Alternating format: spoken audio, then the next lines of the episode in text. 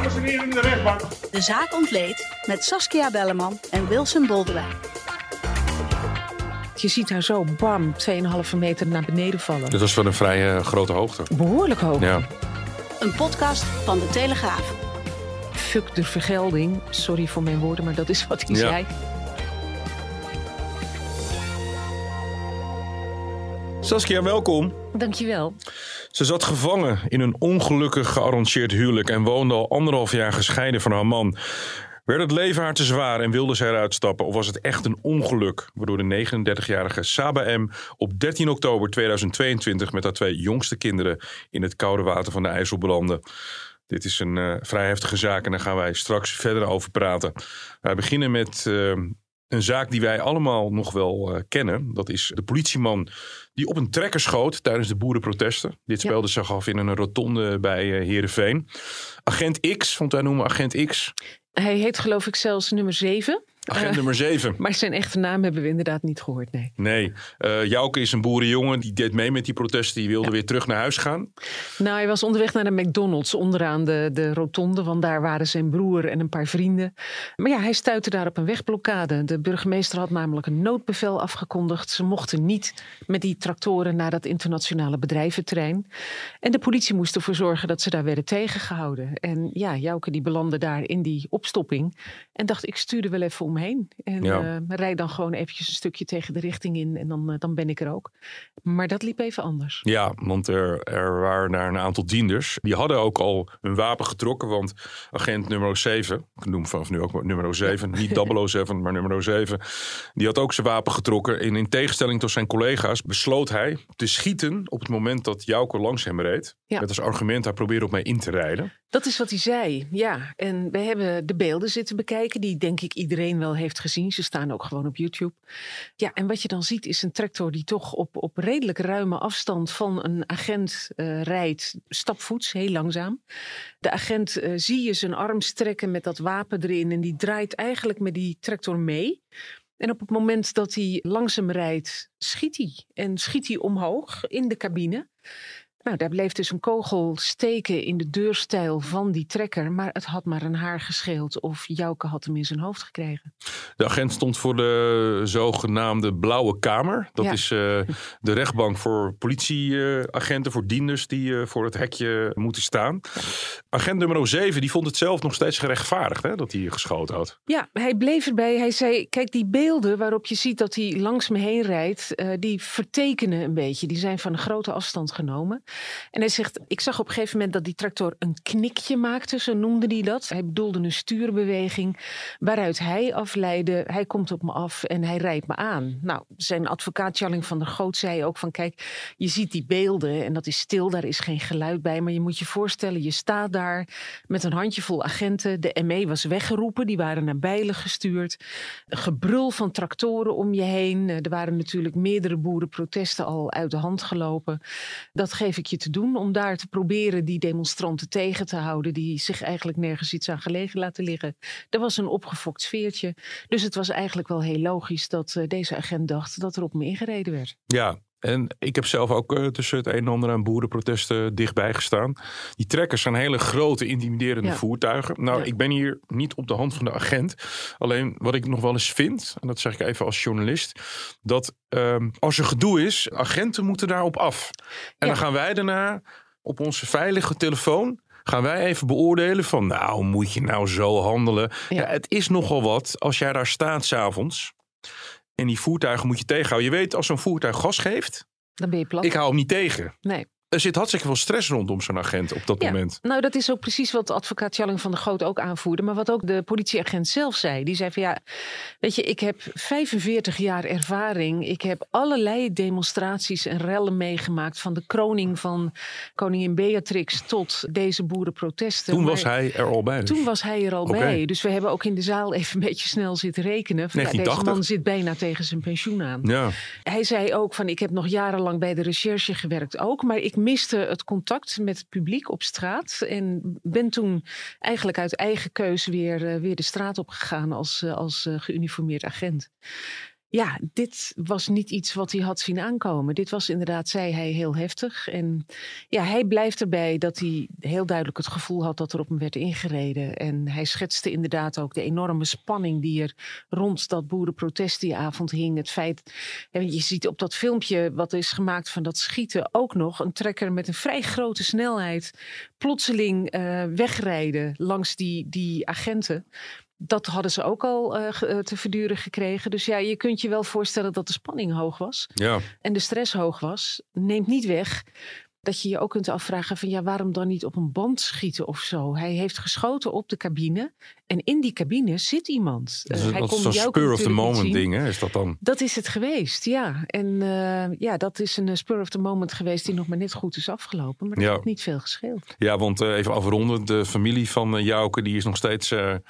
die zit er nog vrij in de stress daarover, hè? Ja. wat er gebeurd is. Ja, die zeggen eigenlijk 16 maanden later zijn we er nog steeds iedere dag mee bezig. En het hele gezin is in therapie om te kunnen verwerken wat daar gebeurd is. Zij waren natuurlijk bijna hun zoon kwijt geweest. Jouke zat ook in de zaal, die heeft niks gezegd, maar het had hem bijna zelf het leven gekost.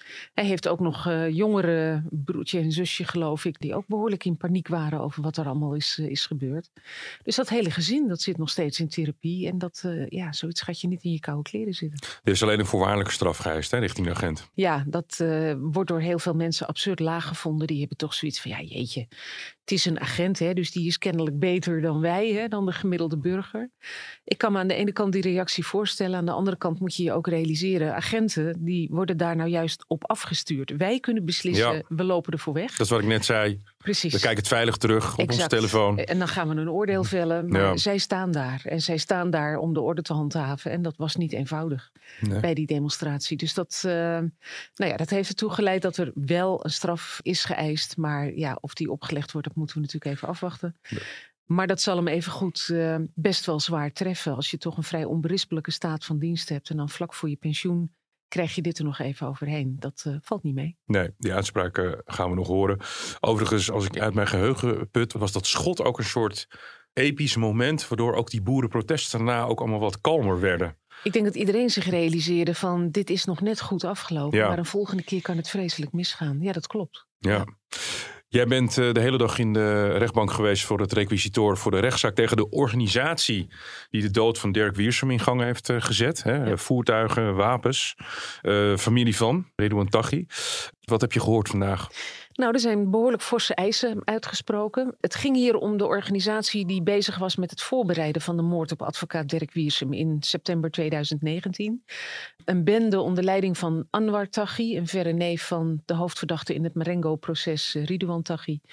Die leiding gaf aan een criminele organisatie die zich bezighield met het stelen en het helen van auto's. Die auto's die werden vervolgens eh, van valse kentekens voorzien, gesweept, klaargemaakt om te worden ingezet bij misdrijven. En een van die misdrijven was de moord op Dirk Wiersum. Daar is eh, een Renault Megane die een tijdje in de garagebox heeft gestaan, die Anwar Taghi huurde, voor ingezet, voor voorverkenningen. En in dit proces zaten dus meerdere verdachten die ook zelf eh, die auto's hebben gestolen.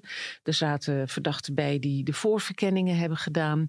Alles om die uiteindelijke moord mogelijk te maken. Nou, de moordenaars zelf, die zijn allebei al veroordeeld. Guillermo B. en Moreno B. Precies, allebei 30 jaar gevangenisstraf gekregen. En nu ging het dus om de organisatie die de moord heeft voorbereid. Nou, de hoogste eis is uitgesproken tegen Anwar Taghi, 26 jaar en 8 maanden. Dat is pittig. Ehm, hij heeft zelf altijd beweerd van ja, ik huurde die garagebox wel. En ja, daar stonden best wel auto's die een beetje eh, dirty waren. Maar ik had geen idee waarvoor die werden ingezet. Nou, dat is dus iets wat het Openbaar Ministerie niet gelooft. Ja. Weten wij of Guillermo en Moreno B. Overigens hebben ze allebei een andere achternaam. Ja. Of die iets hebben gezegd over de opdrachtgevers? Nee, die hebben daar helemaal niets over gezegd, hebben het zwijgen ertoe gedaan. Je moet je zelfs afvragen of zij precies hebben geweten wie de opdrachtgever was. Want ja, dat verloopt in dit soort criminele organisaties natuurlijk trapsgewijs Ja, naar beneden. Ja. Ja, degene die, die zoiets uitvoeren hebben de 9 van de 10 keer geen weet van wie die opdracht eigenlijk afkomstig is. Ze doen het voor het geld. Ridouan Taghi, die is nog niet veroordeeld. Nee. In het Marengo-proces gaan ze nog kijken of er een lijntje liep tussen het familielid en hem. Wat er is gezegd tijdens het requisitoor vandaag was... deze zaak kan niet los worden gezien van het feit dat Dirk Wiersum, advocaat Dirk Wiersum... de kroongetuige in dat Marengo-proces bijstond. Nou, een tijdje daarvoor is de broer van die kroongetuige al doodgeschoten... en geruime tijd na Dirk Wiersum is de vertrouwenspersoon van de kroongetuige... Peter R. de Vries doodgeschoten. Nou, het Openbaar Ministerie ziet duidelijke lijnen in de richting van Ridouan Taghi... Maar of het heel veel zin heeft om hem daar ook nog voor te gaan vervolgen als hij in Marengo levenslang opgelegd krijgt, ja, dat denk ik dus niet. En ik denk niet dat het OM dat dan nog gaat doen. Wat ik me nou eigenlijk afvraag, we zeggen nu Dirk Wiersum. Mhm. Loopt er ook een lijntje in de voorbereiding naar Peter R. de Vries? Um, er is een verdachte van een, ook een, een, lid van deze criminele organisatie, Christian M., die ook terecht staat in het proces over de moord op Peter R. de Vries. Dus ja, dus dat is de verbinding. Die zijn er. Ja, ja, ja. ja, duidelijk. Wij kregen rond half vijf een melding dat een persoon uh, te water was geraakt. En uh, direct daarbij ook de aanvulling dat er ook bij, uh, daarbij kinderen in het water waren geraakt ja, daarop eh, zijn wij natuurlijk met hoogste prioriteit hier naartoe gekomen eh, om te kijken wat er aan de hand is en, uh, en levensreddende handelingen kunnen verrichten. Een vrouw met twee kinderen heel dicht bij zich, ook min of meer aan zich gebonden, op 13 oktober 2022 op een bedrijventerrein in Kampen, dat ligt aan de IJssel. En die mevrouw heette Saba M. En Saskia, wat gebeurde daar?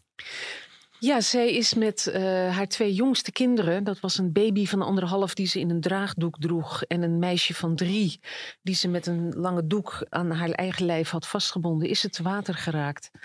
En de grote vraag was natuurlijk: is dat per ongeluk gebeurd? Wat zij zegt. Of is dat moedwillig gebeurd? En heeft ze haar uh, jongste kinderen willen meeslepen de dood in?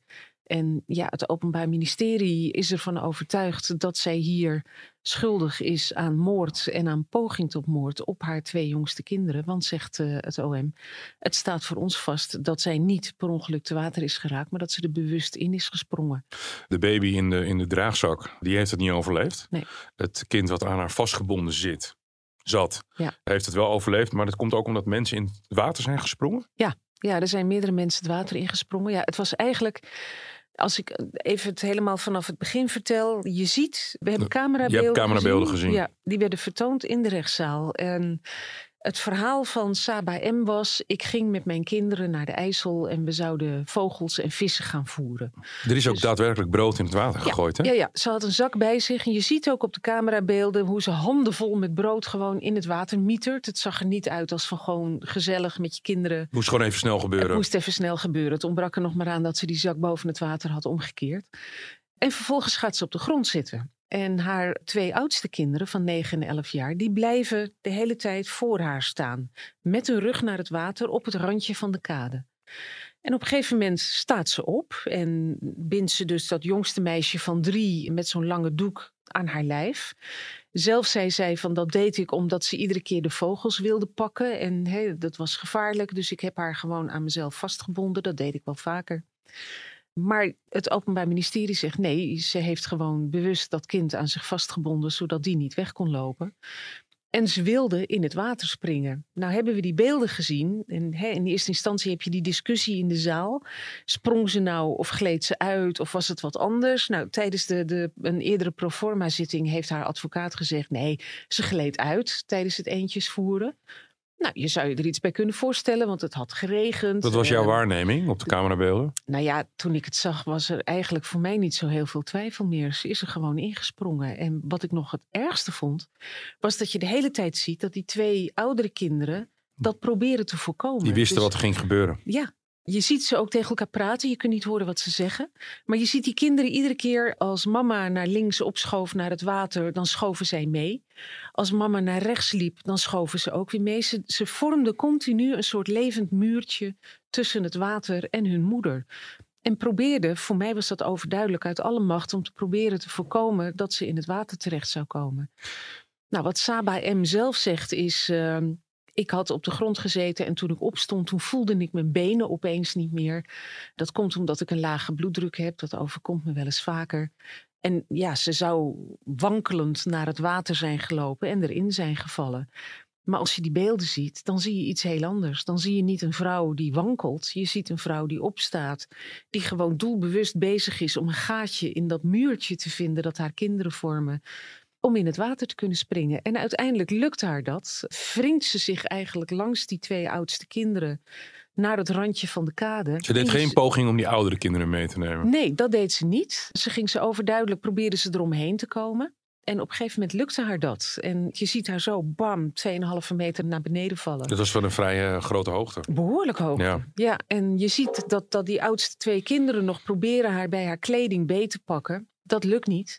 Ja, en het is hartverscheurend om dan vervolgens de paniek van die oudste kinderen Ja. te zien. Je ziet het meisje zich omdraaien, schreeuwen en om hulp roepen. En die jongen die staat er eigenlijk volkomen bevroren bij. Die, die weet overduidelijk niet wat hij moet beginnen. En moeder ligt met de twee jongste kinderen in die koude IJssel. Het was een, om daarmee te beginnen, een rare locatie om eentjes en vissen te gaan voeren. Het was Want waar woonden ze? in Kampen. In Kampen. Ja. Ja, je komt als je vanaf haar huis naar de IJssel zou willen lopen, dan kom je ook door een stadspark, heb ik me laten vertellen door de lokale verslaggevers. Wat eigenlijk een hele logische plek zou zijn om vogels en vissen te gaan voeren Ja. als je dat wilt. In plaats daarvan is ze dus naar dat enorm verlaten bedrijventerrein gelopen, waar het nat was, waar plassen op de grond lagen en zo. Oktober, eh, waarschijnlijk niet zo heel het was warm koud, het regende. Je ziet het gezinnetje ook aankomen, terwijl die kinderen zo'n beetje hun hoofd onder een capuchon hebben verstopt. Dus ja, het was gewoon niet echt lekker weer. Nee, een daad van, eh, van een heel ongelukkig iemand. Dat is de Ehm, indruk die het wekt, ja. Wie is 39-jarige Saba M? Nou, Saba M. vertelde zelf dat zij een ja, slachtoffer is van een gearrangeerd huwelijk. Met een veel oudere man. Dat huwelijk was niet gelukkig. Vader van de kinderen. De vader van de kinderen. En zij leefde al anderhalf jaar lang niet meer bij de vader van haar kinderen. Dat betekent dus dat jongste babytje Wafa, dat is omgekomen, Ja. eigenlijk net geboren was. Of misschien nog net niet geboren was op het moment dat eh, Saba M. haar man verliet. En zij woonde dus zelfstandig met vier kleine kinderen. Nou, dat zal ongetwijfeld zwaar zijn geweest. Dus ja, of het haar te zwaar werd, of dat er andere dingen speelden, het is niet helemaal duidelijk. Was het een gearrangeerd huwelijk in Nederland of is het in een ander land gebeurd? Nee, het is volgens mij in een ander land gearrangeerd. Maar ik geloof wel dat ze hier getrouwd zijn. Daar moet ik eerlijk gezegd het antwoord op schuldig blijven. Dat weet ik niet precies. Maar dat het een gearrangeerd huwelijk was, dat klopte wel. Diep ongelukkig in ieder geval, Ja. want anders ga je niet over tot zo'n daad. Althans, zelf eh, ontkent ze het dan. Ja. Helaas voor Wafa, de baby, was het te laat. Ja. Maar eh, het, was een, het was een verlaten plek, maar er kwam snel hulp eh, ter plaatse. Eigenlijk eh, hebben wij als hulpverlening helemaal niet water hoeven te betreden. Het bedrijf achter mij, wat u ziet, eh, de DHL, daar zijn meerdere personeelsleden echt heel dapper in het water gesprongen. En hebben daar zelf levensreddende handelingen verricht. eh, en ook zeer snel. Heel veel respect daarvoor. De medewerkers van de DHL in Kampen, die eh, op dat bedrijventerrein, die hebben een goede daad verricht. Het is er niet gelukt om, om het leven van de baby te redden, maar die is wel heel lang gereanimeerd. Hè? Ja, ze hebben er echt alles aan gedaan. Het kind is 50 minuten lang gereanimeerd, wat ongebruikelijk lang is. Maar het heeft niet mogen baten. Nou is er nog één vreemd aspect, dat is even genoemd, maar niet echt heel uitgebreid.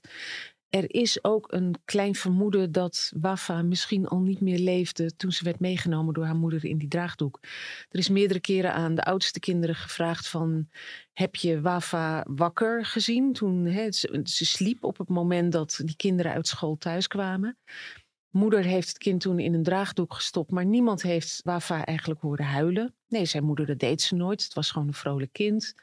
Maar het kan natuurlijk ook zijn dat Wafa misschien al niet meer leefde. Maar goed, dat is niet. Zou dat qua jurisprudentie, qua straf iets uitmaken? Nou ja, dat hangt er vanaf of je dan zou kunnen bewijzen dat eh, moeder Wafa iets heeft aangedaan. Ja, en dan maakt het niet zoveel meer uit, denk ik, of dat al thuis gebeurd is of door het in het water springen. Maar wat vreemd is, is dat Wafa bijvoorbeeld geen luier om had. Nee. En dat zou op zich wel logisch zijn natuurlijk, dat het kind gekleed is en een luier draagt. Maar ja, dat is dus niet vastgesteld. Ehm, vermoedelijk is Wafa wel verdronken. Helemaal 100% zeker is het niet wat de doodsoorzaak is. Dus dat wekte ook al een beetje Ja. bevreemding. Alsof er toch al iets gaande was. Jij zat in de rechtbank in Zwolle. Ja. Wat voor indruk kreeg je van haar? Waar had ze nog andere familieleden? Was de vader van de kinderen er? Ja, de vader van de kinderen was er. Ja, zijn advocaat Rut Jager zei op een gegeven moment van... hij heeft eigenlijk tot het allerlaatste moment geloofd in de onschuld van zijn vrouw. Hij kon zich niet voorstellen dat zij vrijwillig in het water zou zijn gesprongen. Ze waren nooit officieel gescheiden? Nee, Nee. Hij zegt dat hij dat ook niet gaat doen vanwege de kinderen, vanwege zijn geloof. eh, en dat hij getrouwd wil blijven met zijn vrouw. Alleen ja, hij heeft eh, de ochtend van de rechtszaak de beelden voor het eerst gezien. En eigenlijk was dat een enorme klap voor hem, zei zijn advocaten. Ehm, en ja, hij gelooft nu toch echt wel dat ze het met opzet heeft gedaan en dat het geen ongeluk was. Wat voor eh, indruk kreeg jij van haar? Ja, het was een, een vrouw die, die bij tijd en wijle heel fel was in, in wat ze vertelde. De, ook de rechter af en toe in de, in de reden viel. Sprak ze Eh, goed Nederlands? Nee, het was gebroken Nederlands, maar ze redden zich daar redelijk mee. Er zat Ja. wel een tolk naast, hè, want ja, een juridische procedure in eh, een andere taal volgen is een stuk ingewikkelder dan gewoon je redden als je boodschappen moet doen bij de supermarkt.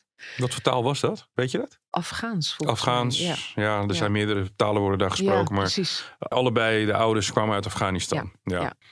Maar zij heeft het eigenlijk voor het overgrote deel in het Nederlands gedaan. En heel af en toe riep ze de hulp eventjes in van een tolk. Werd haar ook gevraagd van, hè, laat de tolk dit even vertalen... om zeker te weten dat ze goed begrepen werd. Ja, zij houdt gewoon vol. Het was een ongeluk. Ja. En mijn benen begaven het. En ik zag helemaal niks meer. En ik ben per ongeluk in het water terechtgekomen. Alleen ja, haar dochter heeft bijvoorbeeld gezegd... vlak nadat ze uit het water gehaald was... eh, mijn moeder wilde zelfmoord plegen. En dat heeft ze één keer gezegd, daarna niet meer. Maar dat geeft wel iets aan natuurlijk. Dat eh, ja, er kennelijk toch wel zoiets speelde. Die kinderen waren er niet bij.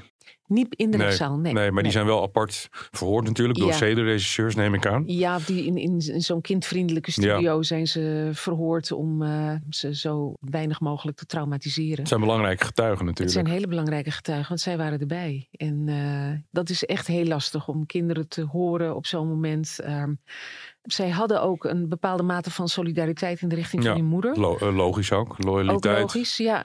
Niet in de richting van hun vader. Want dat was wel weer opmerkelijk dat eh dochtertje op een gegeven moment tegen hulpverleners zei dat ze absoluut vader niet mochten bellen. Nou schijnt het zo te zijn dat de vader ook niet in Nederland was. Die was op familiebezoek in Afghanistan en is daar ook een tijd opgenomen geweest in het ziekenhuis. Dus die is pas vrij laat teruggekomen naar Nederland. Eh, betekende dus ook dat de kinderen niet bij hem konden worden ondergebracht. Die wonen dus bij de ouders van de moeder. Is er iets bekend geworden over eh, waarom zij eh, uit elkaar woonden? Want eh, haar ongeluk wijst dat op die relatie met die oudere man? Nou ja, zij gooide het wel heel erg op dat gearrangeerde huwelijk en dat zij ongelukkig was in haar huwelijk. Maar ze was al wel anderhalf jaar lang weg. Nou begreep ik wel van die man dat hij niet van plan was om haar los te laten. Dat, Mhm. dat mag helemaal niet volgens het geloof. Ja. Dat zei zij ook wel. Alleen ja, zelfmoord plegen mag ook niet van het geloof. Dus dat is weer een beetje tegenstrijdig. Maar is er, een, is er een link gelegd tussen. De, oh, je zei net, de man was in Afghanistan. Mhm. Hij was ouder, maar is er een link gelegd tussen haar ongelukkig gedrag en dat huwelijk? Werd ze mishandeld door die man? Werd ze onderdrukt door die man? Had ze geen leuk, leuk leven? Weten we er iets over? Nou, heel weinig eigenlijk. En eh, daar is, is ze ook verder niet over ondervraagd. Ze bracht het zelf op. Ja, Ze zei zelf dat haar huwelijk ongelukkig was. En Ja. dat het een gearrangeerd huwelijk was, dat ze niet van hem hield. Nee, ja, ze voelde zich wel degelijk onderdrukt. Of, of ze ook daadwerkelijk mishandeld is en zo, dat weet ik niet. nee. Maar dat ze niet gelukkig was in haar relatie met hem, dat was wel duidelijk. Ze Ja. scheelde ook behoorlijk wat hoor, in leeftijd. Saba is onderzocht door het Pieter Baan Centrum. Ja. Dat was heel moeizaam. Ja. Je spreekt natuurlijk ook niet perfect Nederlands waarschijnlijk om alles onder woorden te kunnen brengen. Wat bleek daar nou uit? Nou ja, het was heel lastig om haar te onderzoeken, omdat ze zich heel wisselend opstelde. Volgens de deskundige was ze het ene moment heel aardig en vriendelijk en behulpzaam. En was haar geen moeite te veel, ook voor mensen die ook ter observatie in dat Pieterbaan zaten. Maar er waren ook momenten dat ze echt vals en gemeen en heel erg venijnig uit de hoek kon komen. Dat waren overduidelijk twee gezichten. Ze hebben niet echt heel duidelijk kunnen vaststellen wat voor stoornis ze nou heeft. Maar dat ze een ernstig psychiatrische stoornis heeft, dat staat voor de deskundige eigenlijk wel vast. Zij heeft ook iets gezegd over dat ze haar overleden baby nooit noemde. En dat het kindje mogelijk niet gepland was. Ja, nou, ze heeft eigenlijk zelf gezegd dat ze ooit, toen ze zwanger raakte, een abortus wilde. En dat ze daar ook actief naar op zoek is geweest. Het is uiteindelijk niet gebeurd. Wafa is geboren, maar zij heeft dus kennelijk nooit meer over Wafa gesproken. En ook niet overduidelijk veel verdriet getoond over het overlijden van haar babytje. Ja, het zijn allemaal van die dingen waardoor je denkt, ja, ja het, het hè, kan te maken hebben gehad met een slecht huwelijk. Het kan te maken hebben gehad met het feit dat ze niet van het kind hield. Ehm, Heeft ze, een, heeft heeft eh, Afghanistan, waarschijnlijk is ze vanuit een asielzoekerscentrum. Heeft ze gezeten? Daar weten we ook niks over. Hè? Nee, dat zijn allemaal details die zijn gewoon niet besproken Nee. in de zaak. Dus dat weten we niet. Dat Omdat is- ik weet dat in die omgeving van Kampen, daar Ja. zitten ook wel een aantal van die centra. Daarom trek ik misschien onterecht die conclusie. Het zou Maar kunnen, Het kan zijn dat er ook heel wat ongeluk al uit Afghanistan Ja, is meegekomen. Maar ook goed, mogelijk. Ja, dat is niet te sprake geweest tijdens de zaak. Het zou heel goed kunnen dat het wel in het dossier staat. Maar ja, je moet het altijd doen met wat je tijdens de zaak hoort. Wat daar wordt besproken. En als dit niet wordt besproken, ja, dan houdt het op. Dan weet je dat dus gewoon niet. Het Pieterbaancentrum heeft in ieder geval gezegd dat het verminderend toerekeningsvatbaar is. Wat betekent dat voor de eis? Ja, dat betekent dus eigenlijk dat eh, doorgaans een gevangenisstraf die opgelegd wordt minder wordt. Om ervoor te zorgen dat ze zo snel mogelijk aan een behandeling kan beginnen. Ja, en als het aan haar advocaat ligt, dan wordt er eigenlijk onmiddellijk begonnen met een behandeling. Omdat hij zei van ja, fuck de vergelding. Sorry voor mijn woorden, maar dat is wat hij Ja. zei. Ze moet gewoon een behandeling hebben. Ze is overduidelijk gewoon ontoerekeningsvatbaar wat hem betreft. Eh, de Niet deskundigen verminderd, zeiden ook- maar gewoon compleet. dat vindt de advocaat, ja. En daar waagden de deskundigen zich niet aan, hoewel ze het wel even hebben uitgesproken hoor. Dat het niet helemaal is uitgesloten dat ze volledig ontoerekeningsvatbaar is. Maar in ieder geval verminderd toerekeningsvatbaar. Dus ja, de officier van justitie zegt, daar hou ik rekening mee. En kijk, normaal gesproken voor een moord en een pogingmoord, zeker op kwetsbare kinderen die zich niet kunnen verdedigen, daar staan forse straffen op. In dit geval is er zeven jaar celstraf in combinatie met TBS met dwangverpleging geëist. Het is in ieder geval een, eh, een tragedie. In alle opzichten ook voor kinderen die eh, verder moeten opgroeien met deze gruwelijke beelden op hun, eh, in hun geheugen, laat ik het vooral zo zeggen. Saskia, dankjewel. De uitspraak is eh, 24 november. Klopt. Dit was de zaak ontleed voor eh, deze week. Mijn naam is Wilson Boldewijn. Tot de volgende keer.